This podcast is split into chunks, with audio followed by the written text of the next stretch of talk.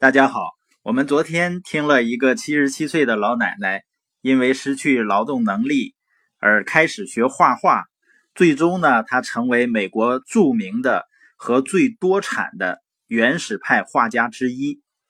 你是不是开始相信人生永远没有太晚的开始呢？你是否相信你的体内也许蕴藏着某种潜力，而没有被开发呢？那么，所有的这些开发了自己的潜力、获得成功的人士，他们有什么共通的地方呢？是哪些品质使这些成功人士脱颖而出，获得巨大的成功呢？大家如果有机会接触一些成功的企业家，或者是我们在电视上看到这些企业家的时候，你会发现他们有一个什么共同点呢？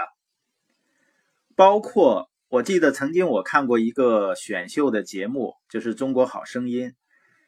在第一期的时候呢，当我看了一小段的时候，我就会被深深的吸引。实际上，我并不是特别喜欢去看唱歌的。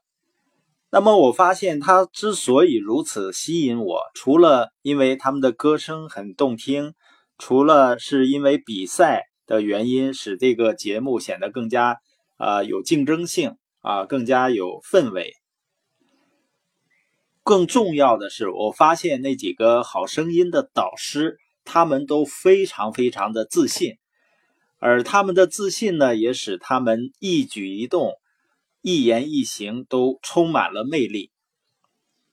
比如说，像那英，她能够不穿鞋跑到舞台上去演唱，实际上呢，这是她内心很强大。很自信的一个外在的表现，所以你会发现，所有领域的成功人士，他有一个共通的地方，就是自信。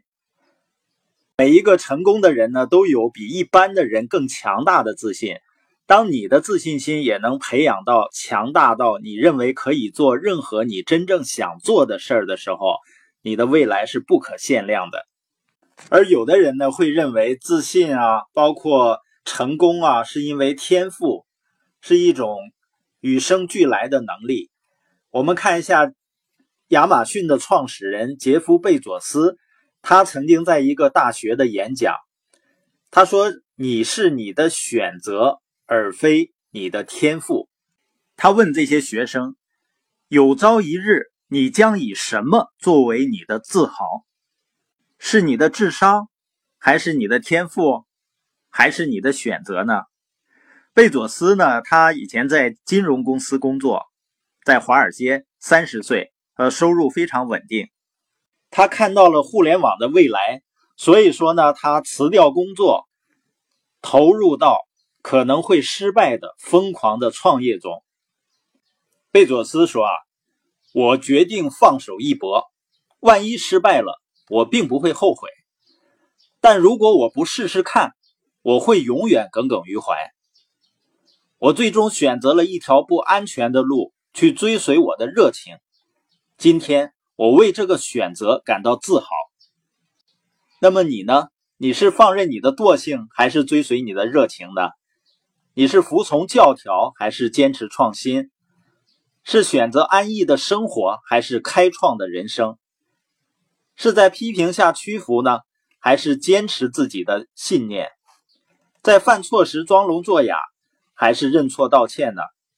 遇到逆境是坚持还是放弃？我们是做一个嘲讽者，还是一个建设者？就像杰夫·贝佐斯所说的：“人生中最有意义的部分，就是你做出的那些选择。”